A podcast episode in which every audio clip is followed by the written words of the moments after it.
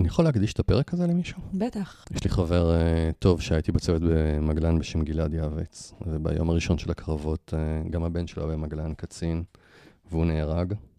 וככל שהימים חולפים, אני מגלה שהילד הזה, הוא היה פנומן מוסרית, ערכית, ככישרון, כמנהיג, יפתח יעבץ. ובא לי להקדיש את הפרק הזה, כי אני יודע שלגלעד מאוד מאוד חשוב להפיץ את האור שהילד הזה היה. אז הפרק הזה מוקדש לגלעד, לשירה, האימא וליפתח. נעצרה נשימתי, מצטרפת.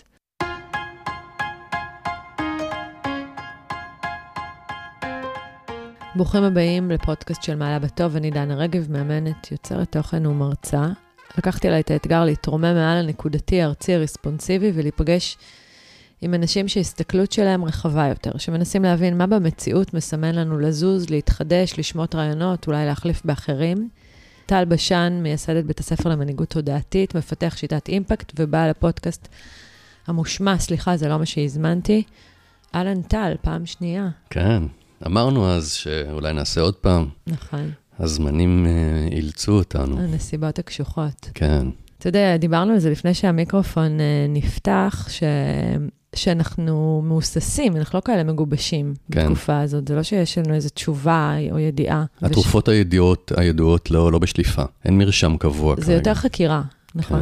כן. ודווקא מתוך המקום הזה שדברים מתפרקים, ושקרה משהו שאנחנו מזהים אותו לפחות כאיזושהי פתולוגיה, המציאות מוכיחה שמשהו לא עובד. כן. זה מבקש מאיתנו אולי להסכים להיות קצת מהוססים ולא מנוסחים, ובכל זאת ללכת את הדרך הזאת. אז יאללה, פרק מהוסס. אני חותמת. זה מתחיל מזה שאני חושבת שכשבן אדם פרטי מגיע אליך, זה ממש פשוט יחסית בעבורך, נכון? אתה יודע שהוא יסמן משהו למציאות שלו, שהוא בפער בין מה שהוא היה רוצה לבין מה שקורה בפועל.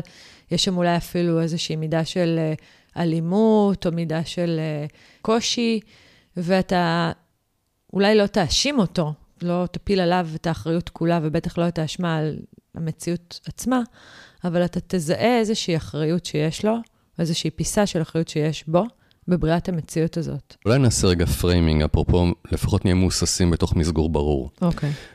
אנחנו רוצים לייצר שיחה, דיון, מחשבות, על האם המציאות שמקיפה אותנו כעם קשורה לתודעה שלנו כעם? ואז את באה ואומרת לי, תראה טל, כשמישהו מגיע אליך לסדנה או לקליניקה, ואומר לך, תשמע, הנה, תראה את המציאות שלי, תראה מה קרה לי, ומתנהגים אליי ככה וככה, וזה לא מצליח לי.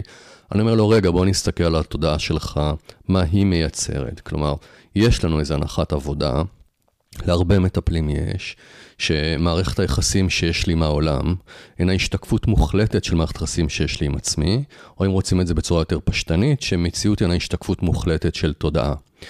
כשזה במימד הפרטי, רוב האנשים עודפים את זה. רוב האנשים, כשבת הזוג שלהם מטריפה אותם, אז הם אומרים, תראה איך אני עצבני, ואני מצביע על אשתי ואומר, ברור שאני עצבני, תראה איך היא מתנהגת. היא, היא לא סופרת אותי, היא לא עוזרת לי וכולי, ויש לי סיבה חיצונית למצב שלי. אנחנו קוראים לדבר הזה תודעה ריאקטיבית. אנשים מעט יותר מפותחים, כשמשהו במציאות החיצונית שלהם אה, לא מסתדר, הם שואלים, מה עשיתי לא נכון? הם בודקים את הפעולות שלהם. ואנשים מפותחים במידה, אולי יגידו, איזה שורש שלי, או מה בי, יצר את המציאות הזו. כלומר, מה בהוויה שלי יצר את המציאות הזאת. אז אני יכול, אה, נגיד, לתת אה, דוגמה בסיסית, שאם אני כועס על אה, זה שאשתי לא סופרת אותי או לא מקשיבה לי, ואני יכול לכעוס עליה ולתקוף אותה על כך, אז שלב שני מפותח יותר יהיה לבוא ולהגיד, טוב, מה צריך לעשות כדי שהיא תקשיב לך? אבל המקום העמוק יותר יהיה לברר מה יש בי שלא משמיע את עצמו. כלומר, זה, אני הולך למקום הכי, הכי, הכי בסיסי. אם אנחנו מחפשים מראות קצת יותר מורכבות, אז נגיד שיש לי ילד שהפסיבית שלו מטרידה אותי, מטריפה אותי ואני תוקף אותה, וכשאנחנו ננסה לברר למה אני כל כך כועס עליו ויש לי כזו שליליות כלפיו, יכול להיות שאנחנו נגלה שהוא מהדהד בפנימיות שלי איזו חוויה ילדית של חוסר אונים, שהיא הייתה בלתי נסבלת עבורי, כי נפגעתי, כי פגעו בי, והחלטתי ש-never again, דיברנו על זה בפרק פה שדיברנו על אסטרטגיות, ויש לי שנאה או עוינות או אלימות כלפי החלק הפסיבי באישיות שלי. ולכן כשאני פוגש את הילד הפסיבי שלי, אני לא יכול לשאת אותו, ואני שונא אותו, במרכאות, כפי שאני לא יכול לשאת אותי, את הפסיביות שלי, וכפי שאני שונא אותי. ואז אנחנו באים ואומרים, אוקיי, אז איך מתפתחים מהמקום הזה? אנחנו לא יכולים לעשות שלום עד ש... עם הבחוץ, עד שלא נעשה שלום עם הבפנים. אנחנו אומרים משפט של מלכות יופי כזה. אנחנו משחררים את המראה הזו, ואנחנו חוזרים לאותה חוויית ילדות של חוסר אונים, לומדים לשהות בה. היא פחות מאיימת עלינו, אנחנו מוצאים אונים בתוך החוסר אונים, ומוליכים את הילד הזה לאט-לאט מחוץ לבור הזה, וכאשר המבוגר הזה מסוגל לשאת את הילד הפנימי בחוויית חוסר אונים ולהגיש לו עזרה, ומחוסר אונים להוציא אותו לאונים, אז כשהוא יראה את הילד חסר אונים, את ההשתקפות הזו, את העולם שהוא ביטוי של התודעה, יהיה לי חמלה כלפי הילד כפי שיש לי חמלה כלפי עצמי. זה לא יאיים עליי, ואני אחרי החמלה הזו אוכל לסייע לילד שלי לצאת מחוויית חוסר האונים שלו והפסיביות שלו. כלומר, התיקון של המערכת מול הילד חייב להתחיל בתיקון של המערכת הפנימית שלי. מעולה. ואז גם הילד גם לא ישנא אותי על איך שאני מתנהג אליו. כלומר, אני יוצר את השרשור הזה. כן. אני אגיד, אגב, ברמה המתקדמת יותר, אני מניחה שאם אתה כבר עשית את העבודה הזאת עם חוסר אונים, יכול להיות שאפילו לא תפגוש את הילד שלך חסר אונים, נכון? אני מסכים. ברמה ממש. מפותחת, כן. אז בעצם אנחנו- אני ואתה שותפים לתפיסה שיש כאלה שהסתכלו עליה ברמת ממבו ג'מבו, כן. ויפסלו אותה על הסף, אבל התפיסה אומרת שהמציאות היא תולדה של משהו בי. והדרך שלי או לשנות את במקרה המינימלי, היא המציאות... מהדהדת משהו. כן. והדרך שלי לשנות את המציאות, היא בוודאי לא בלנסות לתקן את הבן זוג שלי, לא שאני לא נופלת שם, אני נופלת שם Mm. כבת אנוש. היא בוודאי לא בלנסות להנדס את הילד שלי, גם שם אני נופלת, ברוך השם, אבל, אבל אני יודעת בתוכי, או מאמינה למה שאתה אומר, כיוון שאני התנסיתי בזה, שבסוף בסוף, כשאני רוצה באמת שינוי במציאות, הדרך היחידה היא לעבוד איתי. כן. אז לפני שאנחנו הולכים עם זה צעד אחד קדימה למקרו, אני רוצה רגע לשאול את השאלה. אני ואתה שותפים פה לתפיסה הזאת, זה לא אומר כלום לגבי המסה הקריטית שמחוץ לחדר הזה, לא. נכון? אבל המסה הקריטית היא אף פעם לא הדבר שמנהיג את העולם. מי שמנהיג את העולם הוא לא מסה קריטית, צריך מינימום של מסה קריטית של מנהיגים שיאלצו אותנו לחשוב למה ככה. זה כל כך קשה אבל לאנשים לקבל את הרעיון הזה? מכיוון שהרבה יותר קל להאשים את העולם עם איזו עליונות שאני בסדר, והאחר הוא זה שצריך להשתנות. הקורבנות היא מאוד מאוד נעימה, והחלופה היא שאני צריך למוטט את השלטון של האגו, והאגו, השאיפה שלו היא לא להשתנות. וכל עוד אני יכול לדאוג שאתה תשתנה כדי שאני ארגיש בסדר, אז זו הבחירה המועדפת על האני. תחושת הערך שלי עלולה מאוד להיפגע אם אני אבוא ואגיד, המציאות המחורבנת שאני חי בה היא תולדה של התודעה המחורבנת שאני אוחז בה. אני מעדיף לחשוב שזו דנה אשמה, ואם דנה אשמה היא זו שצריכה להשתנות. תראי, יש פה אבל איזו טרגדיה. אף אחד אף פעם, אולי אפשר להתווכח על זה, אבל האמת היא שלא, אם חוקרים מספיק לעומק, לא הצליח לשנות ולהיטיב את החיים שלו ואת המציאות שהוא חי דרך זה שהוא האשים את האחר. כן. כלומר, זה לא קורה. אבל אנשים עושים את זה, קבוצות עושות את זה, מדינות, עמים, אומות, יבשות. כלומר, הא- האנרגיה הזו שאנחנו קוראים לה מיקוד שליטה חיצוני, אותה קורבנות, היא מאפשרת לי לחוש עצמי בכל זאת עליון, היא מיישבת דיסוננס פנימי. לא אני הרע, ואת צריכה להשתנות. אז אתה אומר, זה קל יותר לאגו שלנו, זה נוח יותר, זה נעים יותר, זה מלטף יותר? כן, וזה גם לא מאלץ אותי לפגוש בסוף בעומק, בשביל להשתנות צריך לפגוש כאב. כן. אז אני מעדיף לפגוש את הכאב במציאות החיצונית שלי, rather than בתוכי. כן, כי הכאב בחוץ הוא נגרם לי, הוא לא באחריותי. כן. תחשבי איזה אומץ צריך להגיד, הכל תולדה של התודעה שלי. ואני חושבת שזאת הקדמה מצוינת לנפיצות המטורפת שיש למה שאנחנו הולכים לדבר אותו עכשיו, שאני כל הזמן מנסה ככה לסייג, אבל אני אגיד את זה כבר כמו שזה. שמה את זה פה, במסגרת הפרות שמושלכות מהתהום לאחרונה, לפחות ביומרה שלי. אני מאמינה שגם לנו, ככל הנראה כקולקטיב, כצביר אנשים, יש מידה של, אה, נגיד, הזדמנות לחקור מה אנחנו יכולים לתקן מתוך השיעור הזה שפגשנו אותו, שהוא קשה, הוא כואב, הוא אכזרי. לא כדי להגיד שום דבר על הקורבנות שלו, אגב, שבאופן פסיבי חוו משהו שכולנו נושאים אותו כרגע כ... אבל אולי אפילו לטובתם. בתפיסה שלי זאת ה... זה הציווי שלנו, כאילו, הציווי שלי, לבדוק מה בי, או מה באחריותי, בלשנות ולתקן את המציאות שבה אני חיה ומגדלת את הילדים שלי לתוכה. סופר נפיץ, הרבה יותר קל להגיד הם. בטח כשהתותחים רועמים. כן. בוא ניקח את זה למקום מאוד ילדי, אוקיי? לפני שאנחנו נבנה טיעון ככה זה.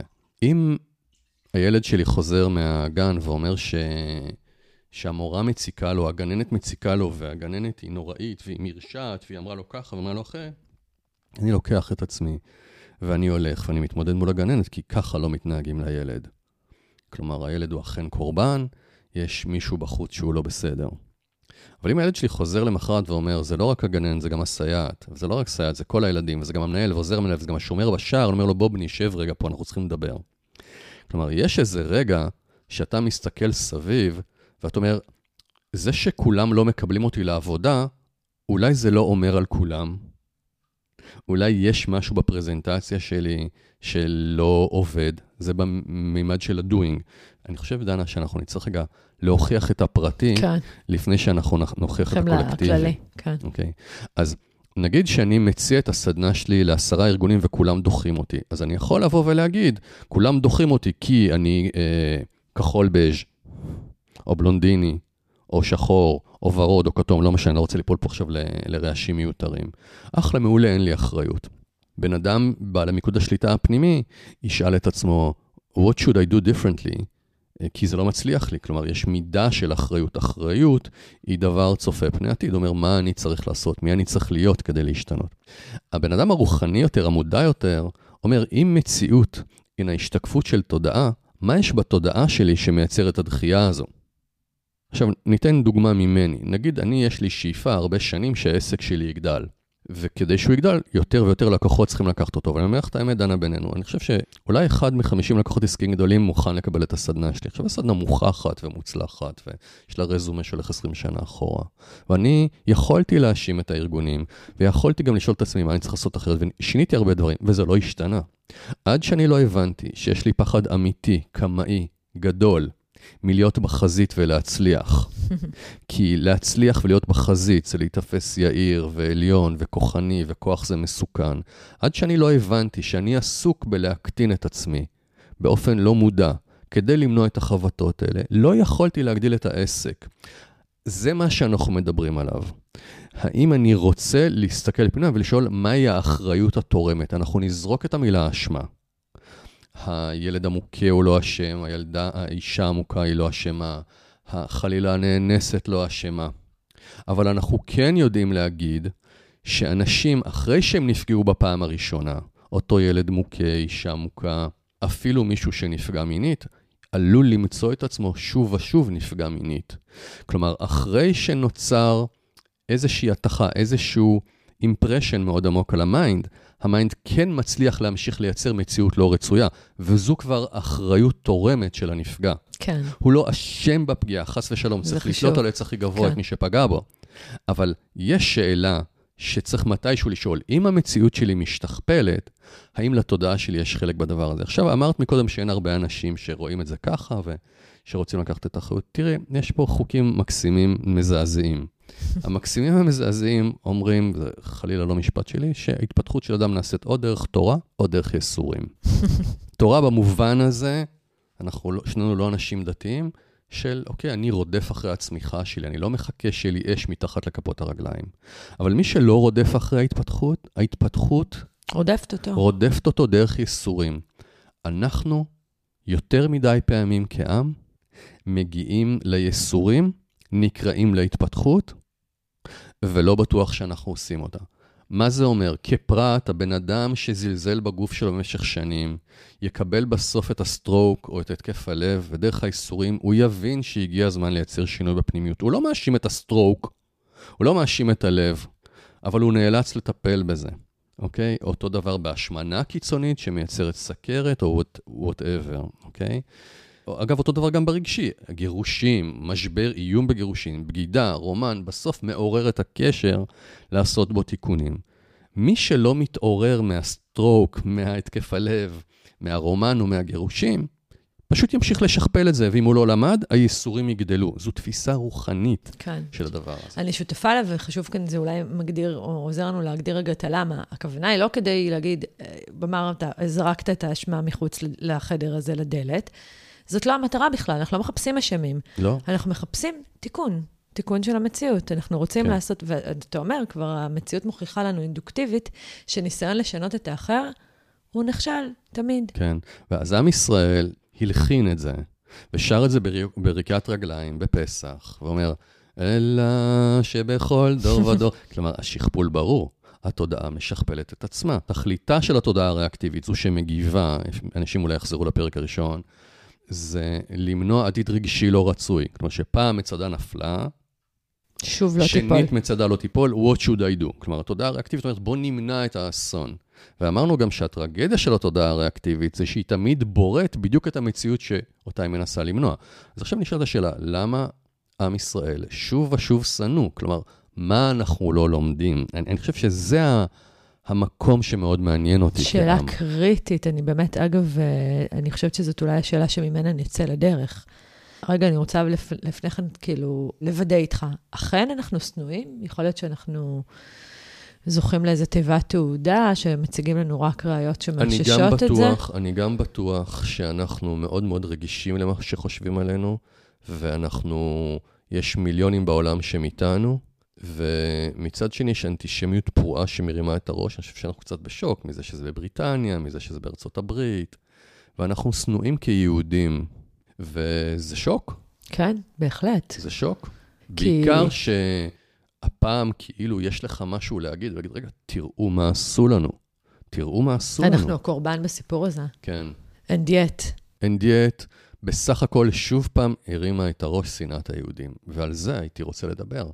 כי אם השנאה הזו מורמת, ואם יש קונפליקט בזוגיות הזו, אז uh, מה יש לנו ללמוד?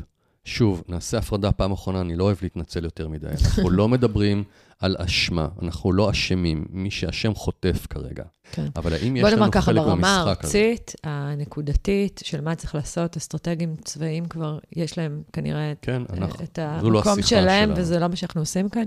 אין ויכוח על מה צריך לעשות כרגע בעזה או mm-hmm. בכל מקום אחר. נכון. השיח הוא לג... לגבי השלב הבא, נכון? היום של אחרי. כן, תראי מה קורה. גם כשהידידים שלנו בעיתות שלום מעירים לנו להתנהגות מסוימת שלנו, אנחנו לא אומרים, מעניין תודה על הפידבק. אנחנו ישר קוראים להם אנטישמים. היכולת שלנו להתבונן כעם, אנחנו כל כך מאוימים, אנחנו לא מתבוננים פנימה. עבורי זה מאוד מעניין לחשוב רגע איך צביר אנשים שכולם מתקראים יהודים, מחזיקים באיזושהי תודעה משותפת, שמזמנת מציאות מסוימת. אבל לפני כן אני רק אגיד שכשאתה חווה שונאים אותי, התגובה של הרבה מאוד אנשים האוטומטית, האינסטינקטיבית, אגב, מה שדיברנו קודם, לא נעים לי, אני לא רוצה להיפגש עם המקומות הכואבים, יותר קל לי להיות קורבן, ואני מאוד מרגישה אותה כרגע בסנטימנט הציבורי, ברשתות וכולי, היא אנחנו מדהימים, אנחנו עם יפה, אנחנו יותר טובים, אנחנו נראה להם מה זה.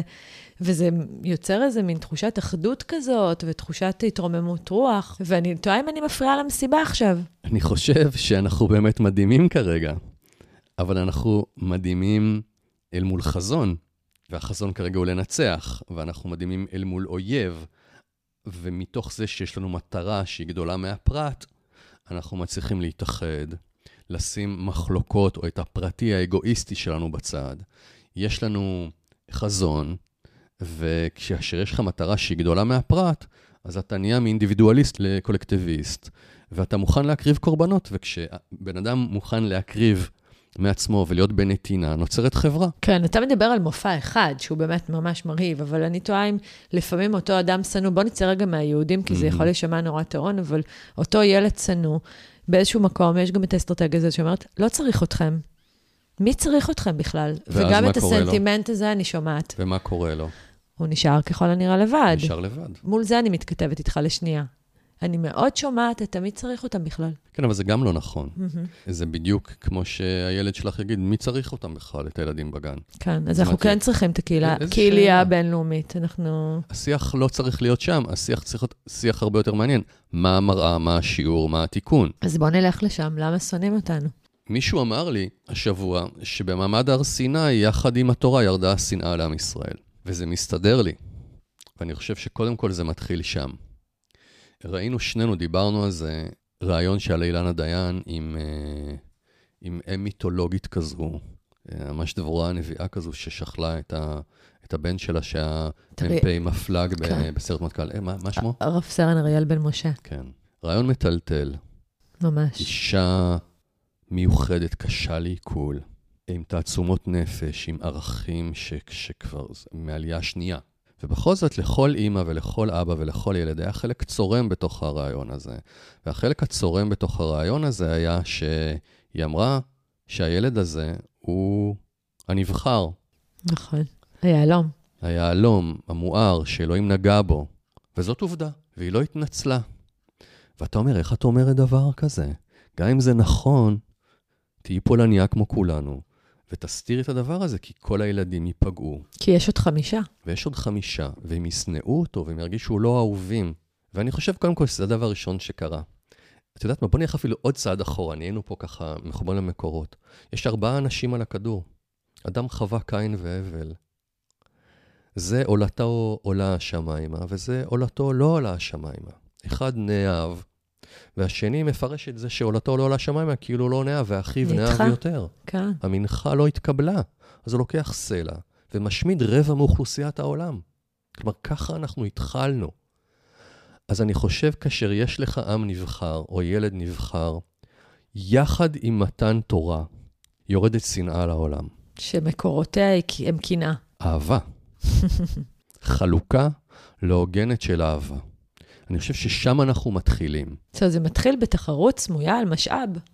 על, המשאב על שהוא הכי משמעותי, המשאב. הז'יטונים הכי משמעותיים המשאב. בשדה הפסיכולוגי. כל החיים אנחנו רודפים אחרי הצורך העמוק הזה להיות נאהבים, וילדים שלא חוו אהבה מלאה מההורים שלהם, מתפרעים בעולם הזה כדי לחוות את האהבה הזו בדרכים עקלקלות ועקומות, ונותרים ריקים לפעמים עד יום מותם, כי זה לא התמלא כמו אבל שצריך לפעמים מגיעים, בהתחלה. אגב, לפורבס, נכון? ול... יכולים להגיע, ולוול סטריט יכולים וכו' להגיע וכו' וכו'. לשמיים, כן, ועדיין להישאר ריקים. כן. עכשיו, למה הדוגמה הזאת מהרעיון עם אילנה דיין היא דוגמה מהממת? כי אכן הילד הזה היה נבחר, אבל הילד הזה מילא את התפקיד. זאת אומרת, הוא לא אמר אני נבחר, ומי אתם בכלל? ומי בכלל צריך אתכם? הכתר על ראשי נשען לאחור באיזו יהירות מזלזלת כזו, ואמר, I'm the chosen one, fuck you. ואז באמת הוא היה מעלה את, את חמתם של אחיו עליו, את השנאה ואת הקנאה, והיו רוצים להרוג אותו.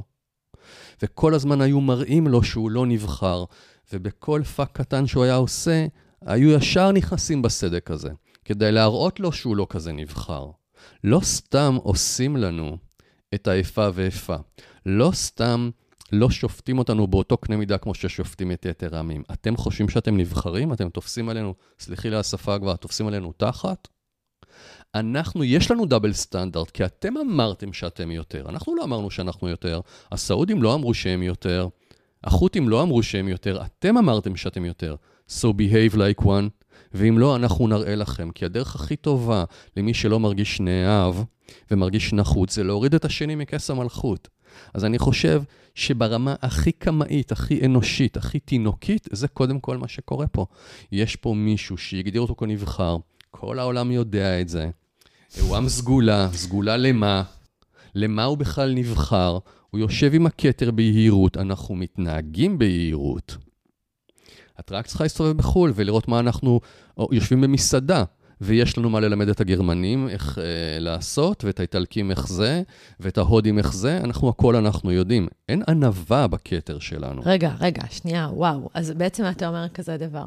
To start with, אם אנחנו לוקחים את התודעה האנושית והתודעה האנושית, מה לעשות? אתה יודע, אני בשיחה מקדימה איתך, אמרתי לך, והייתה לנו שיחה נורא קצרה בהקשר הזה, אבל אמרתי לך, אתה יודע, אבל אני לא כך מזהה את עצמי כיהודייה דווקא. אני קודם בת אדם, אחר כך אולי אני אישה, אחר כך אולי אני אימא. דווקא הנושא ה- ה- היהודי בתוכי, נכון, כתוב לי בתעודת זהות, אבל... ואתה הסתכלת עליי ואמרת לי, יש לך שאלה בכלל? אחר כך חשבתי על זה המון. הרי אני אוכלת ושותה מלידתי את בוודאי. התודעה הזאת. אז עובדתית גם יהרגו אותך כיהודייה.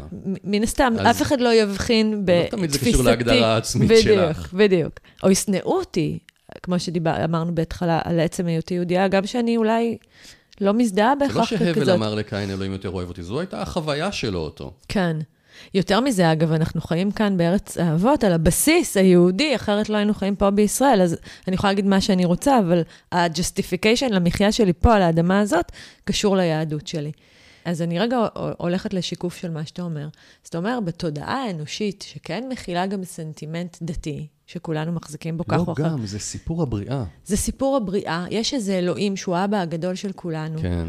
ויש את הילדים שלו, שהם העמים האלה, צבירי האחים, האנשים, נכון, אלה האחים.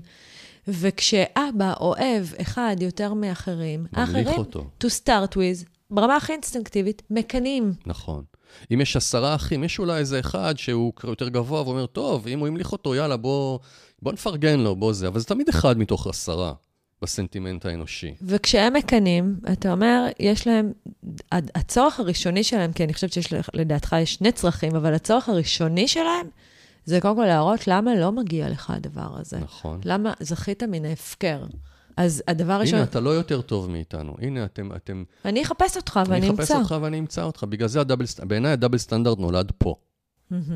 רגע, נתרגם את זה, אז אם לארצות הברית שתוקפים אותה מותר ללכת ולשטח, כן, 100 אלף יפנים בהפצצות שטיח עם פצצות אה, אש שהציתו את טוקיו. ישראל צריכה... לפני האטום, דרך אגב. כן. אז ישראל היא בכלל נתונה למוסר אחר, מוסר של נבחרים. כן? וכ- וככה זה מתחיל, אתה אומר. אני חושב שככה זה מתחיל, ואני חושב שפה הסיפור אצל אילנה דיין הוא, הוא מעניין, כי הוא נבחר, אף אחד לא מתבייש בזה, אבל הוא גם עובד בזה. כלומר, הוא נהיה כל מה שמצפים ממנו. מה שמדהים בסיפור הזה, ולשם אתה תכף, אני חושבת, לוקח אותנו, זה שהאחים שלו לא מביעים קנאה, נכון. הם לא מתרעמים נגד הבחירה למה? של האימא, למה, דנה? הם לא כועסים עליה, הם לא, זה לא מרגיש לפחות ברעיון שהם פצועים, הם מקבלים את זה, משל היה מדובר במתן תורה על ידי אה, משה מהר אבל דנה, זה סיני. יותר מדהים מזה. זה לא רק שאין ריאקטיביות, זה לא רק שהם לא מקנאים ולא שונאים, הם הולכים אחריו. כן, הם רוצים ללכת בדרכו. הוא עורר בהם השראה. וזו המהפכה בעיניי. זאת אומרת, אם אתה מוכתר, ואתה יושב שם יהיר, בלי למלא את התפקיד, אז מה אתה? אתה מושא לקנאה ולשנאה. אבל אם כבר הוכתרת, ואתה לא רואה בזה הכתרה, אלא עול, לא יודע אם זו מילה טובה, כן, אתה רואה בזה איזושהי אחריות. אני, תפקיד, אני, אמרת יש טוב. לי תפקיד. כן, זה מסע. יש לי תפקיד. מה התפקיד של עם ישראל? לא יודע, צריכים לשבת פה מורים גדולים ממני ולהגיד, אור לגויים? מה זה אור לגויים? באיזה מימד אנחנו צריכים להיות אור לגויים? האם אנחנו ממלאים את התפקיד הזה ב- ביראה, בקדושה? ב... האם אנחנו בכלל מבינים מה התפקיד? לא, אני חושב שלא. אז רגע, זה אמרת... אז אני חושב שאם קריטי. היינו עושים את זה, ושואלים את השאלה, אוקיי, עם נבחר למה? עם סגולה במה? מה הסגולה שלו? מהו ה-higher standard הזה שאנחנו אמורים למלא אותו? מה זה אומר למלא את תפקיד זה ששמו לו את הכתר על הראש? איזה אני חושב- modeling אנחנו צריכים אני לעשות חושב לגויים? שאם היינו ממלאים את זה, אולי האחים, אולי לא כולם, היו מסתכלים עלינו בהשתאות ואומרים, וואו, כי מציון תצא תורה, ואנחנו עכשיו גם רוצים, כמו האחים של הקצין המהמם הזה. וכאן אתה נוגע בצורך השני של אותם אחים, אתה אומר, ברגע שאלוהים, אבא ואימא, כן, הכתירו אותו, והוא אכן עומד בתפקיד, שתכף נדבר על ההבחנה החשובה הזאת, אז הקנאה הזאת מתחלפת כנראה להשראה, מתחלפת לסוג של התוויית דרך. היא כבר מפסיקה להיות שנאה כזאת. זאת אומרת, יש בהם משהו שרוצה באיזשהו מקום להאמין. לאבא הזה, נכון. או לאימא הזאתי, וגם לזהות את הנבחרות הזאתי, שלא על בסיס כנגדי או על חשבוני, אלא בתור משהו שעוזר לי ומאיר לי. מעורר השראה. כן. אני חושב שזו ה... השאלה הגדולה. האם אנחנו מעוניינים להסתכל במראה ולשאול למה כל ילדי הגן והמורה והגננת והאב הבית שונאים אותנו? אולי גם כולם, ימש... חלק ימשיכו גם, אבל אני לא חושב שאנחנו ממלאים את הייעוד שלנו. אתה אמרת כאן משהו קריטי ממש בעיניי, כשדיברת על הכתרה ועל תפקיד, ואני חושבת שזו ממש הבחנה משמעותית. כי באמת יהיו מי שיגידו, רגע, שנייה, על מה אתה מדבר? אור לגויים? בטח שזה אור לגויים. אתה לא רואה כאילו זו מדינה בת 75 שנה, היא start-up nation, היא המדינה הכי חופשית במזרח התיכון. תראה איך התקדמנו, התפתחנו. מה עוד? אבל מה קרה פה בכמה עשרות שנים האחרונות? מתי העריצו אותנו? העריצו אותנו, אני לא אומר שלא הייתה אנטישמיות, ואני גם לא כזה היסטוריון גדול, ישנתי רוב שיעורי ההיסטוריה, בספרות הייתי ערני, בהיסטוריה היה לי קשה. העריצו אותנו כאשר יצרנו אל מול איזה חזון אחדות מאוד גדולה, ושותפות, והיינו פשוטים ולא עסקנו באגו, וחיברנו בין רוחניות לבין מעשיות, והקמנו פה מדבר שממה אל מול החזון הזה. את אומרת start-up nation. ה start-up nation, שהוא דבר מדהים, אבל הוא בעיקרו עוסק בנפרדות. אנשים עוסקים באקזיטים, אנשים עוסקים לביתם, אנשים הולכים ומתעסקים בהתעשרות, באגו, בכבוד, כוח. זאת אומרת, כחברה, אין לנו גורם מאגד שגורם לנו לשים את הרוח לפני החומר. להפך, נהיינו חברה אולטרה חומרית, אולטרה מפוצלת, והנה הגיע הפיצול עכשיו לקצה שלו. וברגע שהגענו לקצה שלו, חטפנו עוד דרך תורה, עוד דרך איסורים, קיבלנו איסורים. אז אתה אומר שסטארט-אפ ניישן זה, זה מאוד נחמד, זה מעיד על יכולות, אבל לא לזה מתכוונים שמדברים על סגולות או על תפקיד. תגידי לי, start-up nation זה חזון? אני שותקת כי אני לא יודעת איך לענות לך על אני זה. לא יודע. זאת אולי- כמשפט לי- לא, כשתי מילים לא. לא, לא כן, נראה לי שזה כן. חזון. כן. אפשר להגיד, חברת מופת זה חזון. מה זה חברת מופת? לא יודע, צריך להגדיר. אבל start-up nation, מה זה אומר? יש פה אנשים חכמים, כל אחד יושב בגראז', זה נהיה אימפריה, מוכרים מיליארד דולר, אנחנו מדהימים. אנחנו מדהימים, ואז אנחנו עושים זובי בעין לכל העולם. אוי, תראו את אחוז היהודים בעולם, 0.02, אני בטח טועה, אבל תראו, אנחנו 25% מפרסי הנובל. אנחנו יותר מכם. תראו, זה סטטיסטית. ברור שישנאו אותנו. אפילו ה start-up nation הוא, הוא יש פה. עכשיו, אני לא אומר שאנחנו צריכים להצטמצם, או חלילה לא להכעיס את האחים. יש גם את האח המוצלח הזה, שכדי לא לפגוע באחים שלו, הוא מצמצם הזריחה. את ההישגים כן, שלו. פשע הזריחה, הוא, פשע- הוא מרגיש וואי, מאוד לא נוח, כי, מדהים, פשע הזריחה. כי הוא, אם אחרת הוא לא ישתייך, ומה שהוא עושה זה מעמעם את הזריחה שלו, כן, כדי שלא להפריע לאף זה. אחד. וואי, זה מדהים, פשע הזריחה זה מדהים. מלא אנשים מפחדים מהדבר הזה ומצמצמים מפשע הזריחה. לא, אני חושב שאנחנו צריכים לזרוח. אבל אל מול איזה חזון, דנה? מי אנחנו אמורים להיות? אז אתה מציף כאן שאלה, ואנחנו עוד לא לגמרי עמדנו על ההבחנה הזאת של הכתרה ותפקיד, ואני חושבת שהיא מהותית, כי, אוקיי. כי חוץ מביהדות, שאני חושבת, ואני לא בקיאה שם, אבל במקורות שלנו אפשר לראות דוגמאות להנהגה. אני חושבת שהמנהיג הכי גדול שקם לעם היהודי הוא משה, נכון? מהמם. אה, מנהיג כבד פה, לא כזה מרשים מבחינת כריזמה, אה, דווקא לא הדמות הכריזמטית שאנחנו יכולים לדמיין עם הנראות הכי משמעותית, ו... אבל הוא איחד את השבטים. אבל הוא מנהיג, כן. והוא באמת, היה לו חזון. הייתה איזו ארץ מובטחת להוליך את העם אליה, והמנהיג הזה תמיד מתחיל, אתה מדבר על הכתרה ועל תפקיד, בלדחות את ה... אמרת, המילה נטל או מסע היא אולי כבדה מדי, אבל זאת החוויה. החוויה היא לא הוכתרתי ועכשיו אני הוא לא רוצה את זוכה האחריות. בסטטוס סימבול ואני אדאג לג'ובים לכל uh, חבריי, ליוכבד ולאהרון. אלא הדבר הראשון שהוא מסביר לאלוהים זה למה לא. למה לא כדאי לקחת אותו לתפקיד? כי הוא מבין שזה תפקיד כבד מנשוא. אתה יודע, כשאנחנו עוזרים לאנשים באחד על אחד לעשות את התיקונים שלהם, אז אנחנו רואים ששום דבר לא צומח בלי התנגדות, ששריר לא צומח בלי שהמשקולת מעיקה עליו, ומוח לא צומח בלי שהתשבץ מהווה התנגדות, והפנים הרגשי לא צומח בלי שהזולת מעצבן אותי. ו... וגם ברוחניות יש את ההתנגדות שלה. אם אני רוצה לצמוח ברוח, אני צריך להתנגד לחומר. אם אני רוצה לצמוח בגוף, אני צריך להתנגד לגלידות. אם אני רוצה לצמוח בזוגיות, אני צריך להתנגד לפיתויים אה, מיניים בחוץ. כלומר, שום דבר לא צומח בלי התנגדות. איך מזהים תיקון? כי תיקון הוא פעולה הפוכה להרגל, והוא אמור להיות מאוד מאוד קשה בעבורנו. אנחנו אומרים שזה כמו שזה טיפשי לבוא לחדר הכושר ולכעוס על המשקולת שהיא כל היום מקשה, אה, ככה זה טיפשי לכעוס על הזולת שהוא כל הזמן מקשה עלינו, כי זו משקולת לצמיחה וזו משקולת לצמיחה. ולפעמים הדרך הכי זריזה לברר מה התיקון של הבן אדם, זה לשקול מהי המשקולת שהכי קשה לו להרים. כלומר, מה מהווה את ההתנגדות הכי בלתי נסבלת לנפש שלו. וכעם ישראל צריך לשאול רגע, מה הכי נוגד את הטבע שלנו? מה הכי קשה לנו לעשות? שם תמיד התיקון. זה כמו שנבוא ונגיד שהכי קשה לי מול אשתי, לבוא ולבקש ממנה סליחה. אני אעשה מיליון דברים, אבל סליחה אני לא אבקש. אז התיקון שלי הוא ללמוד, לבקש את הסליחה הזאת. כן. שמישהו יבוא ויגיד, אני לא מסוגל לחוש שום חוסר אונים, אז התיקון שלו יושב בדומיין של לחוות חוסר אונים ולהוציא את עצמו מחוסר אונים. כל מה שמתחיל בלעולם לא, כנראה כן. שהוא מבקש אה, של בקרוב עכשיו. מה הכי קשה לעם הזה לעשות? אני רגע הולכת לעניין של התפקיד מול הכתרה עדיין, אני אה, קצת אוקיי, נתקעת אז שם. אז בוא- כי- כי- כי. אותו משה, באמת אמרנו, הוא הוא קצת דוחה את התפקיד הזה, כי זה תפקיד קשה, כן. כי הוא לא פשוט. הוא לא מנמה השלטון, הוא הפוך מזה. זה אגב נורא נורא, אה, אנלוגיה של זה אמיתית, ב... באה לידי ביטוי במשל, משל המערה של אפלטון. גם שם הפילוסוף לא רוצה בתפקיד הזה, זה תמיד תפקיד נורא קשה להוביל אנשים אל האמת. אז אני אור לגויים, כי אני יושב, ומעצם העובדה שהוכתרתי, אני זורח.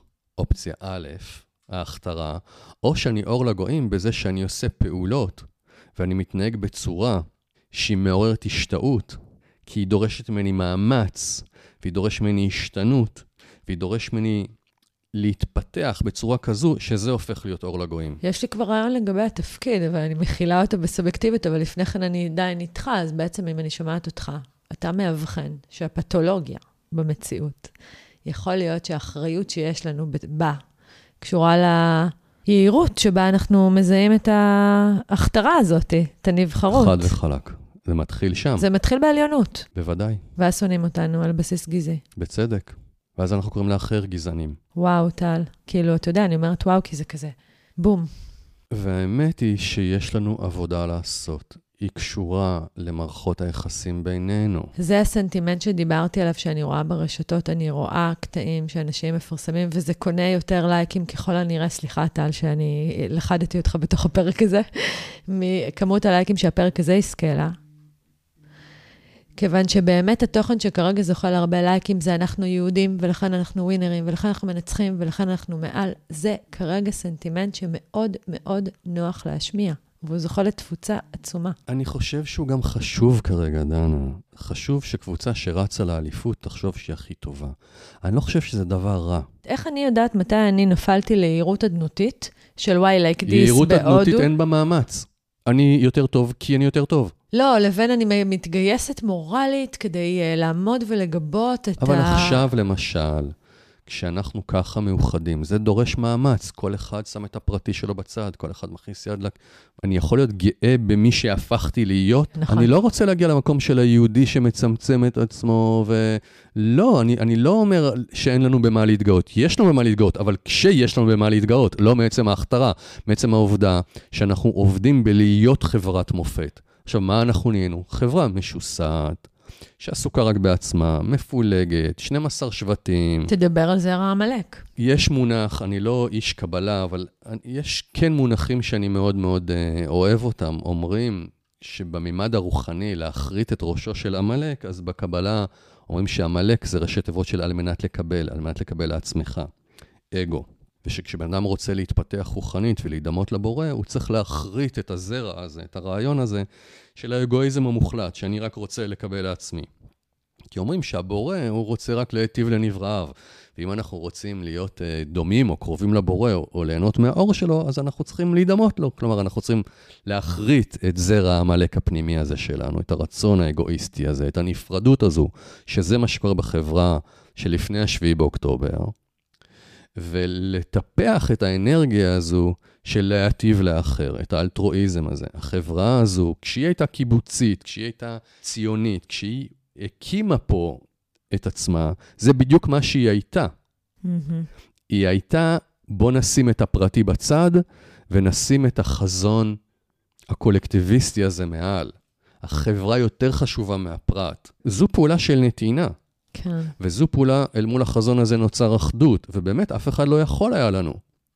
ואז, הנה start-up nation, ואיזה תותחים אנחנו, והיהירות עולה, והחזרה לקבל רק לעצמי, והאגואיזם, והנפרדות, והדתיות, והשמאל-ימין, וה...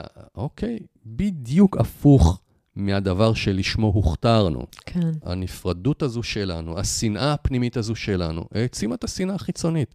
זה ההדהוד של הקשר של בפנים, של, של עם הבחוץ.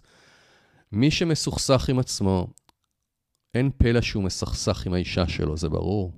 והזוג שמסוכסך עם עצמו, מסוכסך עם השכנים שלו, והרחוב שמסוכסך עם עצמו, מסוכסך עם הרחוב שליד, והיישוב שמסוכסך עם עצמו. מסוכסך עם... זה פרקטל כזה, זה הולך וגדל. ואין שום הבדל, ואני מתקשה להעביר את זה, בין תודעה פרטית לבין תודעה קולקטיבית. קולקטיבית. יש עמים שהם קורבניים. אכלו לי, שתו לי, בלו לי. יש תרבויות כאלה שהן קורבניות. זה מתחלף כל 500-600 שנה. פעם המוסלמים היו אה, הכי יצירתיים, הכי קריאטיביים, הכי מנהיגים. תור הזהב. זה, כן, והנוצרים היו בביוב. ימי הביניים. כן.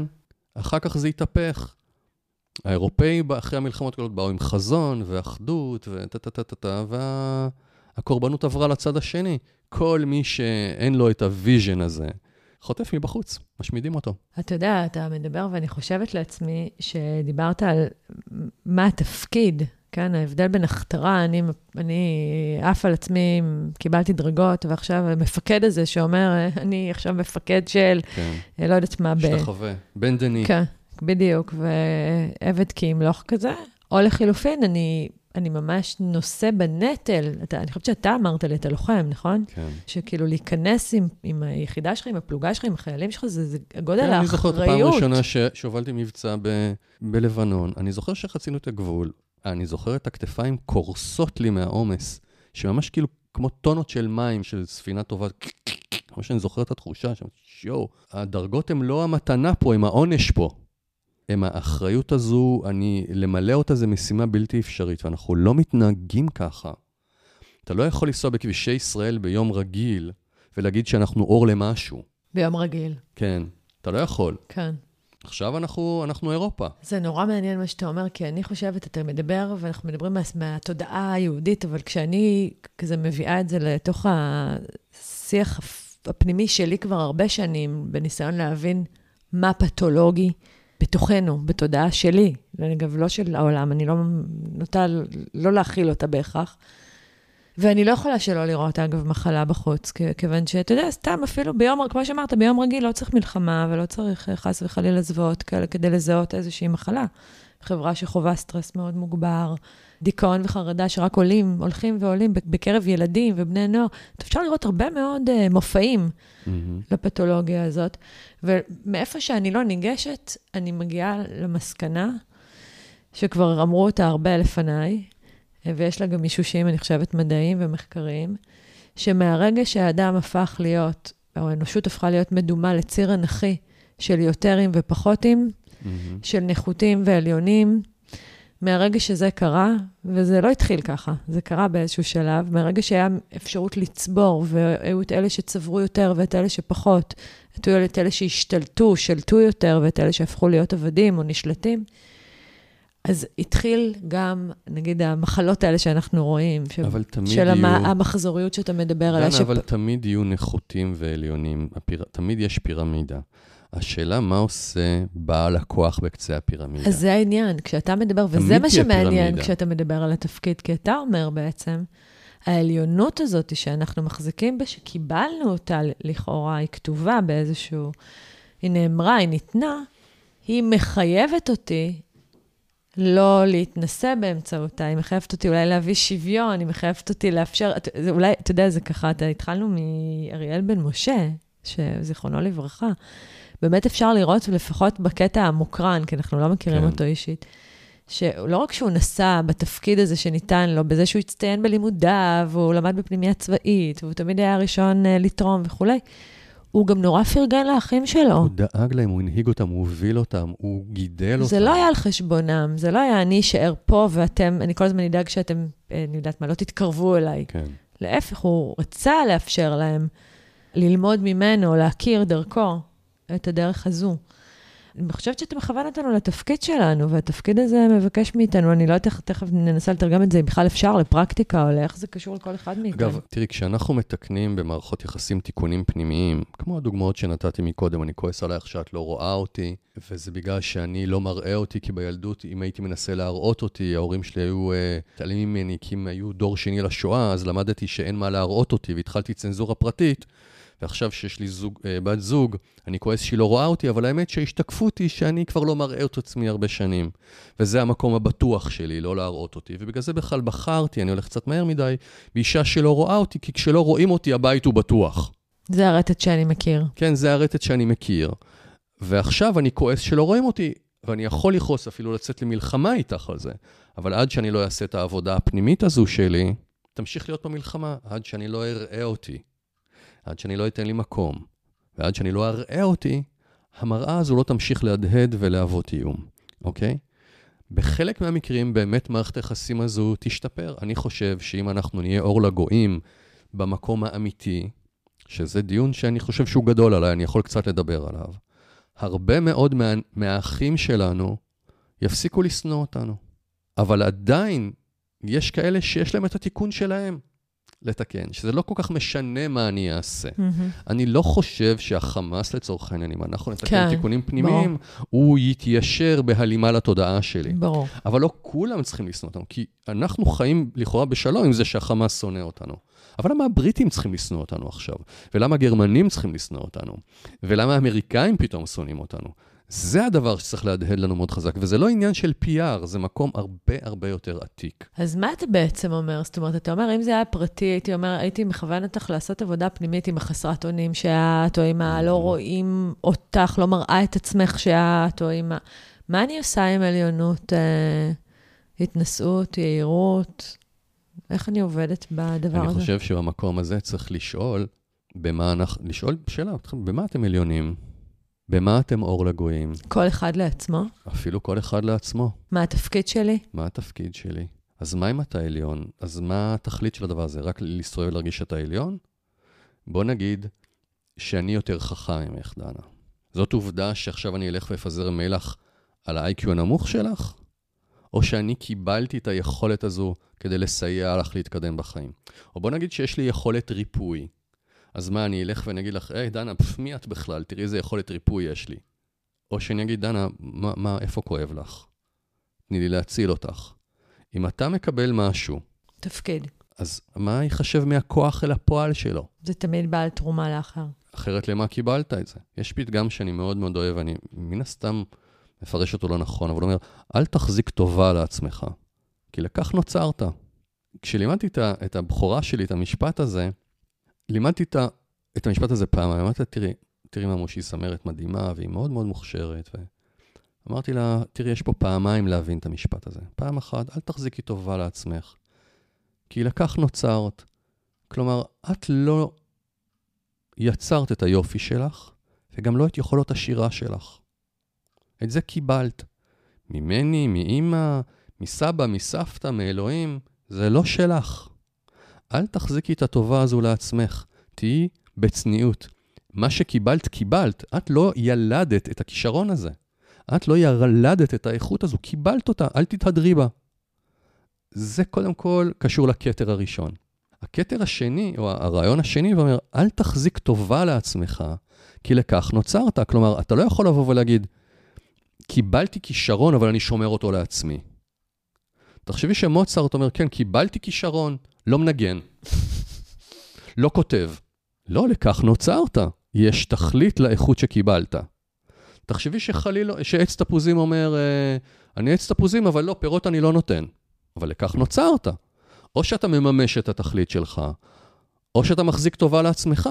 אם אתה מחזיק טובה לעצמך, אתה לא זוכה להכרה, אתה לא ממלא את התפקיד שלך, אתה לא נותן את מה שאתה מקבל, ולכן אתה לא מקבל בחזרה את הכרת התודה. הלופ הוא לא לופ הרמוני. אני שומר לעצמי, אני חושב רק על עצמי. זה עוד פעם חוזר לנתינה, זה עוד פעם חוזר לאגואיזם. זה עוד פעם חוזר ל, ל, לתפקיד. אז אל תחזיק טובה על עצמך, קודם כל תירגע, זה לא שלך, אתה קיבלת את זה. קצת ענווה, העם הזה חייב לחיות בענווה הרבה יותר, לא בצמצום. כן. לא בצמצום. לא, יש הבדל בין הצטנעות לצניעות. כן, אתה, אתה לא, מדבר לא על ההבחנה הזאת. לא בצמצום, ולא קראת לזה מקודם שאהבתי את זה, שאהבתי על זה. פשע הזריחה. כן, לא, לא רוצים שלא נזרח, נזרח, אדרבה. שהעץ תפוזים יהיה מדהים, ושהזמרת תבין שהיא קיבלה כישורי שירה כדי לרגש אנשים. זו תכלית הקיום שלה. אז העם הזה... זה מתחיל בעבודה העצמית, הרוחנית, הפנימית, התודעתית של כל אחד מאיתנו. קודם כל, לעשות עבודה עם עצמנו. מה התפקיד שלי? מה זה הפרי שאני אמור לתת כאן? וזאת עבודה שתמיד, אגב, היא תקפה גם ביום כן. שגרה וגם ביום מלחמה, לתפיסתי ש... ולתפיסתך. נכון. רק כשאני מקבל כאפה כפרט, אז התיקון הוא תיקון פרטי. כשאני מקבל כאפה כעם, שוב ושוב ושוב, אז התיקון הוא תיקון כללי. אז אנחנו כבר מבינים, היינו מפורדים מאוד. למה היינו מפורדים מאוד? מה שמנו מעל ה vision של אחדות? מה שמנו מעל הרעיון של אהבה? מה שמנו מעל הרעיון של ערבות הדדית? של צדק? איפה חברת המופת? ופה אני אומר, בהיעדר חזון, אני חושב שזה הסיפור. אנחנו הרבה מאוד שנים בלי חזון. אתה יודע, אני חושבת שבהרבה מובנים... וסטארט-אפ ניישן זה לא חזון, זה לא. כלי כדי להשיג משהו. ומה שנורא אולי זה שהדבק שמשותף לכולנו בשלב הזה, זה חוויה ששונאים אותנו. נכון. זאת אומרת, בזה אנחנו שותפים. כלומר, כולנו יודעים שעדיף כנראה כאן. אז אם אנחנו זאת חוויה. נורא קשה, נורא מצמצמת. אז תקשיבי, כשה, כשהאסון הזה התחיל להתרחש, אני חושב שאמרתי לך, אולי אפילו פה בפרק, הייתה לי איזו תחושה שהאסון הזה אולי הציל אותנו מעצמנו. שאם לא היה, אם לא היינו מקבלים את המחבט הזה לראש, אולי היינו ממשיכים להידרדר עוד שנה, שנתיים והיינו מתפוררים. לא יודע, כבר החרבנו את המדינה, את העם הזה כבר. הפחד העמוק ביותר שלי זה שאנחנו לא נתאפס על עצמנו, וכל הדברים הנוראים האלה יהיו לשווא. אני חושב שזה הדבר שהכי מפחיד אותי, אם, בגלל זה אני לא נרדם בלילות. החזון, ברגע שיגמר לנו האויב המשותף, ולא תהיה מטרה משותפת, שזה להחריט הפעם את העמלק החיצוני הזה, אם אנחנו לא נמלא את זה בחזון שהוא רוחני, אידיאולוגי, נקרא לו חברת מופת, ונשאל את עצמנו, מה זה אומר להיות חברת מופת? מה זה אומר להיות אור לגויים? עזבי, נניח שגם אין גויים. ומה זה דורש מכל אחד ואחד מאיתנו, אם אנחנו לא נעשה את זה, אז uh, זה רק זמן עד שהסבב הבא יגיע. למה שלא נחזור אחורה תוך, תוך חודש, חודשיים מסוף המלחמה הזו שתבוא עלינו? בפרקטיקה של זה, אגב, אה, נתתי כאן את הדוגמה של משה שמוציא את אה, בני ישראל ממצרים. בסוף, אה, כשמדובר בצביר אנשים, הם לא פשוט עושים איזו עבודה תודעתית משותפת ואז יוצאים. יש ביניהם פערים תודעתיים, יש מנהיג, נכון, שמושם עליהם, הוא זה שבעצם רואה קדימה. זה עלינו, שאנחנו צריכים לאתר ולהכתיר את המנהיג שיעשה את זה בעבורנו? לא, אנחנו לא באמת מאוחדים, זה נשמע לי כמו סיסמה ריקה. אם יצליח לבוא לפה מנהיג שיאחד אותנו, שייצר רצון אחד שכולנו נרצה להידבק בו, אז זה מדהים. עד אז, לכל אחד יש את האחריות בתוך הבית שלו, להימנע מדברים שהם מפלגים, נגיד, לצורך העניין.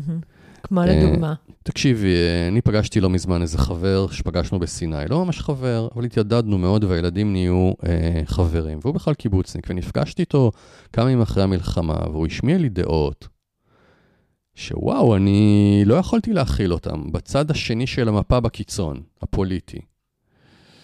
אמירות מאוד מאוד קשות, שברגיל אני הייתי אומר, טוב, בוא נאסוף את הפקלאות, לא משלנו. ועכשיו אני החלטתי להתגבר מעל הדבר הזה. כלומר, זה לא מעניין אותי הדבר הזה, אני מחפש את המשותף. כמה זה קשה לי? וואו. מאוד. לבלוע קרפדה. כן, וואו, זה מסר משמעותי. אתה יודע, עלתה לי ככה שאלה תוך כדי שדיברנו, ואני רוצה לבדוק איתך לקראת סיום. אני כזה תוהה אם כל, אה, אם זה משהו שלנו כזה, השאלה הזאת שיש בה אולי מידה, או שמישהו יכול לשמוע את זה כמו הלקאה עצמית, למרות שסייגת את זה כמה פעמים. יכול להיות שימים אחרים, וואלה, באמת, עברו מין כזאת מתקפה שהיא לא טריוויאלית בכל כך הרבה רבדים, היא אנומלית, היא קשה, באמת, המילים לא יוכלו לה. ובכלל לא היו עסוקים בשאלה מה הקשר שלי לדבר הזה, ואיך אני צריך כאילו לשאול את עצמי, יש כאן חד משמעית, תשובה ברורה, רעים טובים, סרט מארוול מושלם, that's it. גם אם יש רעים וטובים, התפקיד שלך זה לשאול איך אתה מגביר את האור בצד של הטובים. את יודעת, יש משהו שמטריד עכשיו, אומרים, אנחנו צריכים להיות יותר רעים מהרעים. אני לא אוהב את הגישה הזאת, כי אז אתה נהיה רע. אתה לא רוצה להיות הדבר הזה. אני לא רוצה להיות הדבר הזה. כן. יכול להיות שאני צריך להיות עכשיו אכזר, אבל אני רוצה לעשות את זה בניגוד לכל השאיפות שלי. כן, יש עכשיו את הכוכב הזה, את ה... את היוצא 8200, המבטא הפרסי הזה, זאת אומרת, צריך להשמיד אותם 50 אלף עם הטרמינולוגיה וכל זה. אני לא רוצה להיות כזה. אני רוצה להגיד, אין לי ברירה אלא, אלא לעשות את זה כרגע. כן, ושיהיה בי איזו מידה של כי צער. אחרת אני לא יכול לשמור על הערכים שלי ועל מי שאני, כי אם אני מחליף טרמינולוגיה ומתנהג בדיוק כמוהו, אז בואו פשוט נתאגד ונתאחד ואני אהיה הוא. כן. כלומר, אם אין ערכים ומוסר שמפרידים בינינו, אז אנחנו אותו דבר. כאילו, מה מפריד? כי יש לי שם אחר. זה כמו להגיד שלטפל בגנב אני צריך להיות גנב, או לטפל בשודד אני צריך להיות שודד, או לטפל ברוצח אני צריך להיות. רוצח. אני לא מקבל את זה בשום צורה, אבל השוטר לפעמים צריך לראות בגנב. כן, אתה יודע, באיזשהו מקום, אני אומרת כאן הרבה- לא מעט לאחרונה, שהקיום הערכי שלי יותר מהותי לי מהקיום הפיזי שלי. אני לא כל כך רוצה להיות כל מיני דברים, אוקיי? כאילו, כדי לשרוד. יש דברים שבשבילם אולי שווה לי לא לשרוד. כן. אז זה לוקח אותי קצת, אגב, לעולמות, אה, הוא, לא יודעת מי, מי ראה לאחרונה את הסרט אבטאר, אבל אני במקרה ראיתי אותו, ורואים שם את הילידים כן. בכוכב הזה, שכשהם, גם כשהם פוגעים בטורף, או גם כשהם פוגעים ביער, כואב להם. כואב להם. זה לא, זה לא המקום שהם רוצים לטפח, אין שם שמחה. זו שיחה אחרת. אני חושב שאנשים מאוד מאוד מתקשים להחזיק אגרסיביות ואמפתיה בו זמנית. כן, ההפכים האלה קשים מאוד כן, לתפיסה. אני לא חושב שזה צריך להיות בעיה, אבל אני מבין שזו בעיה. בשנייה שאדם מאוים, ניטלת ממנו היכולת לאמפתיה. כלומר, אם תראי אותי הולך ברחוב נופל, כי יש לי רגל קצרה, אז תתפתח בך חמלה אליי, כי את מבינה שהצליעה שלי היא תולדה של הקושי שלי או של המחסור שלי. ואם אני אלך ברחוב ואפילו אפול על הרצפה, את אפילו ליבך יצא אליי ותרים אותי מהרצפה. כי אין איום. ואת מבינה שהסיבה שלי נופל קשורה לחושך שממנו אני בא, לכאב שיש לי ברגל. אבל אם אני אלך ברחוב ואיפול, אבל אני אפול עלייך ואשפוך את המרק מניסטרונה, הלוהט שיש לך, על העבודת גמר שצריכה להגיש עכשיו לדיקן באוניברסיטה, וזה המועד האחרון, את תתפוצצי עליי, לא תהיה אמפתיה. אז הם, היכולת לאמפתיה מתאיינת כאשר אני או משהו בי מאוים. אני חושב שככל שבן אדם הוא יותר גבוה רוחנית, הוא יכול לעשות את ההפרדה, להגיד, מי שתוקף אותי, הוא בחושך אדיר. אני בכלל אין ספק שחמאס הם בחוש, בחושך אדיר, כמו כן. כל פושע. ויש בי חלק שזה מצער אותו. והחלק הפרגמטי שלי יוריד לו את הראש. כן, כי חשוב. הקם להורגך, השכם להורגו. השכם להורגו. ואין לי שום בעיה עם הדואליות הזו. אני לא חייב לא להרגיש כלום כלפי ילד אה, שנופלת עליו פצצה מעבר לגדר, ועדיין להבין שאולי במקרה הזה אין לי ברירה. אני לא רוצה להיות הבן אדם הזה שלא מרגיש כלום. כשילד מת. כן. וואו, אני לא רוצה להיות הבן זה אדם מה. זה חשוב, טל, המילים האלה, אני ממש מזדהה עם זה. אבל יקראו לי, מישהו שישמע את הטקסט הזה בחוץ, יכול לקרוא לי יפה נפש, ואני רוצה גם על זה להגיד משהו. אני מעדיף תמיד... אגב, רגע, שנייה, נפש יפה זה לא דבר אני כל כך מעדיף נורא. להיות יפה נפש, בעל כן. נפש יפה מאשר בעל נפש כעורה. זה לא הופך אותי ליהודי קורבני חלש. זה לא הופך אותי אה, לישראלי בהלקאה עצמית. אני חושבת שזה ממש ממש חשוב. אני לוקחת מהשיחה הזאת, אני תכף אשאל אותך אם, אם אתה התחדשת מלשמוע את עצמך, אגב, אני חושבת שהיא הייתה פחות מהוססת ממה שאולי חשבנו מלכתחילה. אני מאוד לוקחת מהשיחה הזאת אולי שני דברים. אחד, המראה הנורא ברורה הזאת שנוגעת לעליונות גזעית, לקחת אחריות אמיתית על השאלה הפנימית הזאת בתוכי. ואנחנו המון פעמים אומרים דברים בלי לשים לב שיש בהם את הדבר הזה, ואז באמת אפשר לשמוע אותנו גם מבכים על החוויה ההפוכה. שזה ממש חזק, זה היה לי, עבורי זה היה מאוד... אה, כן, היה לנו רגע שם, שפתאום ממש. קלטנו שנינו את זה. כן. והדבר השני, שהוא בחזקת הפרגמטיקה של זה, זה באמת הבקשה שלך, שאני חושבת שהרבה אנשים עכשיו נורא נורא נורא מתנגדים לזה, גם בקרב, במרכאות, המחנה שלי, ואני נורא לא אוהבת לדבר במושגים של מחנאות, שזה להיות מסוגל באמת להיות עם דעות הפוכות ממני כרגע, עם אה, הקשבה ל... לבאמת תפיסה או אג'נדה שהיא מעצבנת אותי, מעוררת אותי, מפעילה אותי, וגורמת לי להרגיש שהאחר הזה פוגע באופק שלי ובחזון שלי, ועדיין, בגלל שהוא... שנינו משתייכים לאותו עם, אנחנו חלק מאותו את צביר. יודעת, הגענו, אני קוטע אותך, כי הגענו פתאום, משהו נסגר לי. דיברנו רגע על אמפתיה. הפסיק להיות לנו אכפת אחד מהשני. עכשיו השאלה, אם אני מסתכל עלייך, דנה, ולמרות שאת חושבת הפוך, עדיין אכפת לי ממך. יש איזו מדרגה יותר גבוהה של אנושיות שאומרת, "אני- עדיין אכפת לי ממך. הרי זה בסוף גמר התיקון של כולנו, כן? ואהבת לרעך כמוך הזה. עכשיו, גם שם אומרים, ואהבת לרעך כמוך, מתחיל בכמוך. אפרופו התיקון הפנימי. כן, אם אני באהבת לרעך כמוך, הכמוך שלי פגום, אני לא יכול לקבל את עצמי מעצם היותי, בוודאי שאני לא יכול לקבל אותך. כאילו, סגרנו פה מעגל במובן הזה של התיקונים. כן. כן, האם אנחנו מסוגלים עדיין להסתכל על מישהו בצד השני, ושיכאב לי כשכואב לו? אנחנו שומעים ביטויים נוראים, אנחנו רואים אנשים שנספו, כן, זו המילה, על הגדר, ומישהו אומר, מגיע לו, כי הוא היה בדעה הפוליטית ההפוכה. כאילו, אנחנו גם את זה שומעים, זאת אומרת, הגענו לקיצון נורא. מטורף. עם מה אתה יוצא מהשיחה הזאת שבה אתה שומע את עצמך בעיקר אה, מתנסח מול הרעיון הלא פשוט הזה, של באמת הבנת התודעה הקולקטיבית בהקשר המאוד ספציפי הנפיץ הזה. אני אף פעם לא דיברתי את זה. זה לא מה שאני עושה ביום-יום. יש לי ידיעה שהפרטי משתכפל בקולקטיבי. את זה אני פשוט רואה כל היום בעבודה. איך מערכות פנימיות משתכפלות החוצה במשך שנים, שנים ושנים. אני אף פעם לא אמרתי את הדברים האלה, אני גם לא יודע איך זה יצא. הרגשתי שחזרתי קצת על עצמי, כי, כי, כי ניסיתי להעביר את אותו רעיון. אולי עצם העובדה שאני מרשה לעצמי להגיד את זה, זה אומר שיש פה איזה זרע ש, שזורעים, ומישהו יקשיב לו ויקח את זה הלאה. אני לחלוטין לא חושב שאני יודע להתוות פה דרך. כן, זה לא פרקטיקה. לא, אני לא יודע להתוות פה דרך. אנחנו בעולמות הרעיון כרגע. וואו, טוב, מה אנחנו מאחלים ל... עכשיו צריך להחליט אם הפרק הזה יוצא עכשיו, או שהוא יוצא בעוד איזה פרק זמן שיהיה לאנשים יותר קל להקשיב לו, שאדם פחות ירתח. כי כשיש כעס וזעם ורצון בנקמה על מי שפגע בך, הסיכוי שאתה תהיה מסוגל להסתכל פנימה ולשאול מה יש לי ללמוד הוא מאוד מאוד נמוך. אתה יודע, טל, אבל אני חושבת, אה, אני שמה רגע את הפרספקטיבה שלי. שלפחות גם מה, ככה, הקשבה שלי בשבועות האחרונים, למה שמגיע אליי לפחות, בתיבת תעודה האישית שלי, שיש צמא מאוד גדול גם לקול כזה, שאומר, אני כרגע, את מי שבא להורגי, אני אשכים להורגו, אבל אני אעשה את זה לא בלי צער. כן. ואני חושבת שזה משפט מאוד מורכב, ש- שמתייחס לחיים במורכבות שלהם, ולא באיזה פשטנות של שחור לבן, ואני חושבת שיש קהל גדול שמחפש קולות כאלה. וואו, טל, ממש ממש תודה. תודה לך שאמרתי דברים שלא יצאו לי מהפה עד היום. ואיך היה לכם? אני מקווה שנתרמתם. בנימה אישית, בפרקי הפודקאסט מושקע זמן, מחשבה, משאבים רבים בניסיון לזקק ערך משמעותי, לאפשר למידה, הגמשת תודעה, כלים מעשיים. השיתופים שלכם, המלצות ברשתות החברתיות, ההודעות המרגשות על תמורות אמיתיות בחייכם, כל אלה משכר משמעותי עבורי. אני מודה לכם מקרב לב. אנחנו ניפגש כאן שוב בעוד שבועיים. אני רוצה להגיד לסיום, שאם באיזשהו אופן, בתוך הפרק הזה, מישהו נפגע, או שנאמרו דברים בצורה שהיא אולי מייצרת איזשהו קיבוץ, אחד, אתם ממש מוזמנים לפדבק ולחוות דעה כדי שנלמד מזה, וב', לא הייתה שום כוונה. הכוונה היא באמת לקחת איזושהי מידה של אחריות ולהסתכל לתוכנו פנימה. אני חושבת בראש ובראשונה אני ואתה כשני אנשים, עוד כן. לפני שאנחנו מדברים על אחרים. תעלו בטוב, שבוע טוב.